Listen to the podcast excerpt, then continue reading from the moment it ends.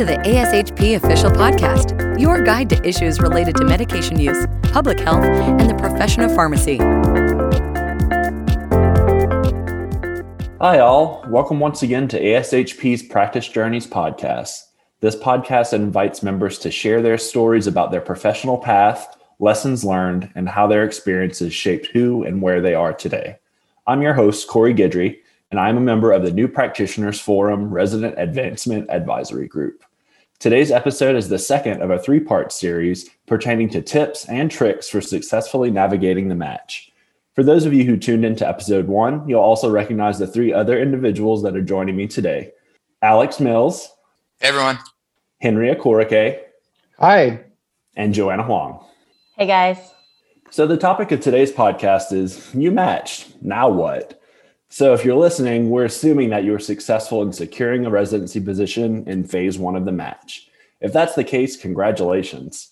If not, never fear. The third and final part of our series will focus specifically on navigating phase two of the match. Before we begin, a quick note to our listeners. Most of the advice today will be aimed at fourth year pharmacy students who will be making the transition to PGY1 residents this year. However, much of the information will still be relevant to those of you who are transitioning from a PGY1 to a PGY2 position, as well as all of our non traditional residency applicants out there. So, Henry, I'll start off with a question for you. Let's say that our listener just found out the news that they've matched. What are some first steps that they can take early on? Great question. So, first, take a breather because you've accomplished something that's really great. Obviously, if you're not scheduled to be on rotation or if you took the day off of rotation, go celebrate. If you're on rotation, share the big news with your preceptors and your team, and then celebrate.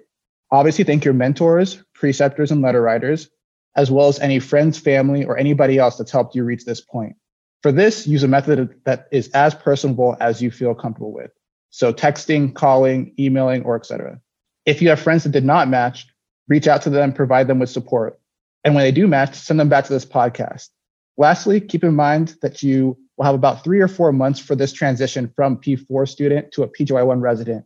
And there's still a lot to do. That's definitely some great advice, Henry. While all of the steps that applicants have taken up to this point have been no small feat, I'm talking residency showcases, applications, interviews, and going through the match to name a few things. Much of the work has just begun. So, Joanna, obviously, our newly matched residents will want to get in contact with their programs as soon as possible. So, what are your tips on program specifics that they should look into? Oh, yeah. I remember being super excited after getting that match email and wanting to know who my co residents are. And most of the time, RPDs will contact you as quickly as they can to share the results of the match and give you some next steps if you haven't heard back from them in a few days after the match, you may consider contacting the program. But usually the next steps involve a lot of employee forms to fill out, like resident manual, contracts, setting up for a direct deposit because, yay, you're finally going to get a salary, health documents, and so on and so forth. Make friends with the administrative personnel and human resources or the coordinator quickly because their assistance will be invaluable before starting and throughout your residency year. Of course, a lot of these paperwork will be completed over the next few months, so no rush, but be sure to be mindful of the deadlines. Yeah, I definitely have to echo your advice on getting well acquainted with your program coordinators as well as any administrative personnel. I will say nine times out of 10, they are the key to making your residency year run as smoothly as possible. So you definitely want them in your corner. Now, with all that paperwork out of the way, I know that the next question on almost any future resident's mind would be licensure exams. So, Alex, what advice do you have regarding getting pharmacy licensure? Yeah, so now that you know where you've matched, you can focus on the next steps and getting licensed in that state ASAP. Each state's going to differ in their fees, the hour requirements, and sometimes even additional exams. Specifically for intern hours, some may accept that affidavit that comes from your school uh, experiential education office, where others will require additional certification of those hours. There's a lot of info out there on various state requirements, but I would say, given you know Corona and the current pandemic, it would probably be best to check with the most up-to-date info, which you can find on NABP's website. I would then check with your program director on any deadlines on getting licensed and ask for any study tips or materials from the current residents. Many get their info from either the local school or college of pharmacy, so it should be a pretty easy ask. I think it's also important that you need to think about when's the best time for you to take that exam. So, will you have more time before moving to knock it out? Or maybe your program sets aside protected time for you to study and take the exam. I personally wanted to at least have taken my first attempt prior to my start date, so I didn't have to manage studying and getting oriented to my program at the same time. It certainly seems like a lot to figure out, but if you use these last few months leading up to residency getting prepared and planning things out, it becomes a lot more manageable. I couldn't agree with you more, Alex. I know that lots of students get really nervous when they think about becoming licensed. However, I truly think that the best plan of attack is just that to have a plan in place. Speaking of having plans, I think there are some things that are important to consider when starting a new residency, but at least in my case, might have fallen by the wayside during my preparation. I'm talking things like obtaining housing, making sure my personal finances or lack thereof were in order, and others. So, what are some tips that you all can share regarding these areas?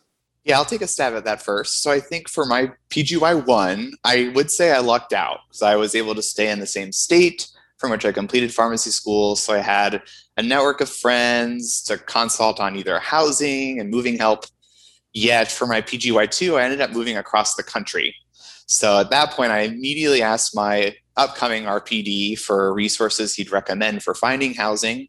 And he promptly provided me with info on certain neighborhoods to look at or apartments that were already vetted by either himself or the previous residents.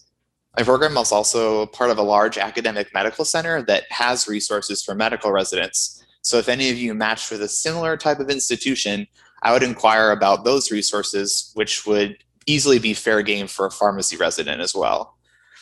I would also remember that you may not be spending a ton of time in your new home. So save yourself some money for this year and just get what you need and, and being a safe area. You can save the place that has all those bells and whistles once you get that post residency money money. Yeah, I completely agree, Alex. Housing is definitely probably one of the bigger priorities. I will say some programs have a built in mentor program where you're paired with an outgoing resident. If not, it's not a bad idea to reach out to them to get ideas on housing locations, cost, transportation, and any other important considerations. Also, if you have other co residents, you could reach out to them since they're going to be going through the same thing as you. I remember being nervous to reach out to my co residents because I didn't want to come off too eager. And I was actually looking for a roommate. And turns out I asked my co resident around April if she'd be willing to maybe split an apartment together. And turns out she was looking for the exact same thing. So you never know. Um, reaching out to your co residents is also another option. And then once you've got your housing location picked out, then you want to start thinking about preparing for the move. So, preparing to end your current living arrangements, um, how you're going to move your furniture, and of course, if you're driving to the new destination, scheduling a car maintenance. Wow, y'all brought up some really important points for our future residents to consider. And as I stated kind of briefly earlier, I would also add just thinking about budgeting. So, develop a budget. You're about to incur a lot more costs with your exams and licensure fees, rent and deposits, moving fees. So, you really have to watch so those things don't start adding up. Uh, also, I would think that it's important for you all to think about student loans if you have them.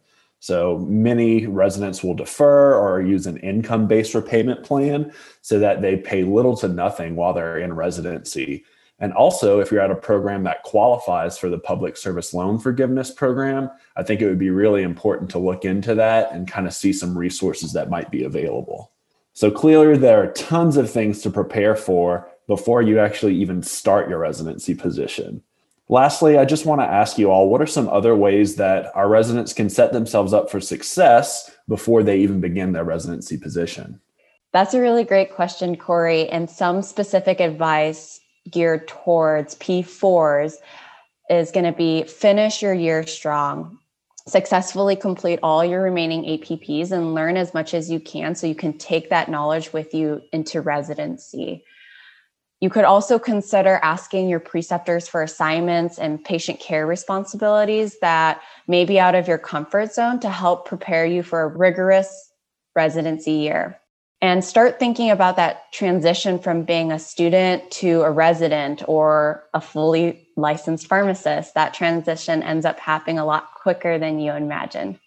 Great tips. Some other things that I would mention would be to self reflect and identify your strengths, areas for improvement, and some of your personal or professional goals for the upcoming residency year. I would also recommend reaching out to both current residents at that program for any advice, or if applicable, your future co-residents so you can help one another navigate this translational period. I personally had a lot of fun getting to know my co-residents in the time leading up to orientation, which made orientation that much more fun. Lastly, if possible, take some time off to relax, refresh, and at least try to perform some type of self-care since the next year will come with its own share of challenges. I would also recommend trying to adopt some habits and getting into the mindset of developing some things that you do when you're stressed or when you have free time. So when the stressors of residency come, you're able to take them head on with your coping mechanisms. Yeah, and don't forget to keep your pharmacy organization memberships active that you had as a student, especially ASHP. There are plenty of resources available about the transition from student to resident and joining the pharmacy workforce as a new practitioner, which yeah, you're you're one of us now, which is awesome. You can find clinical practice resources to keep you sharp on the latest pharmacy specific data that you'll likely encounter as a resident, and even info on navigating this next career stage. I really like the career transitions resources that are available that talk about things like updating your CV and what that looks like going from a student to a resident. I also found about the New Practitioners Forum, which opened up some great opportunities for me to get involved in a national organization. So I definitely encourage you to check out all those links that you'll find on ASHP's website so that you can set yourself up for success in this new, super exciting stage of your life. Wow, everyone, I could not have said it better myself. So there you have it. This will actually conclude our episode for today. And hopefully, all of you listening were able to gather some helpful tips that will assist you in such an exciting professional transition. I'd like to thank my co hosts, Alex, Henry, and Joanna, for joining me today and providing their invaluable insight. So continue to join us here at the Practice Journeys podcast, as well as at ASHP Official, as we learn about how our members seek out, grow, and evolve during their careers. Additionally, don't forget that you can view all the resources we mentioned today on ASHP's website to ensure that your transition into residency is a successful one. So, on behalf of ASHP, thank you for listening today, and we hope you join us again soon. Thank you for listening to ASHP Official, the voice of pharmacists advancing healthcare. Be sure to visit ashp.org forward slash podcast to discover more great episodes, access show notes, and download the episode transcript.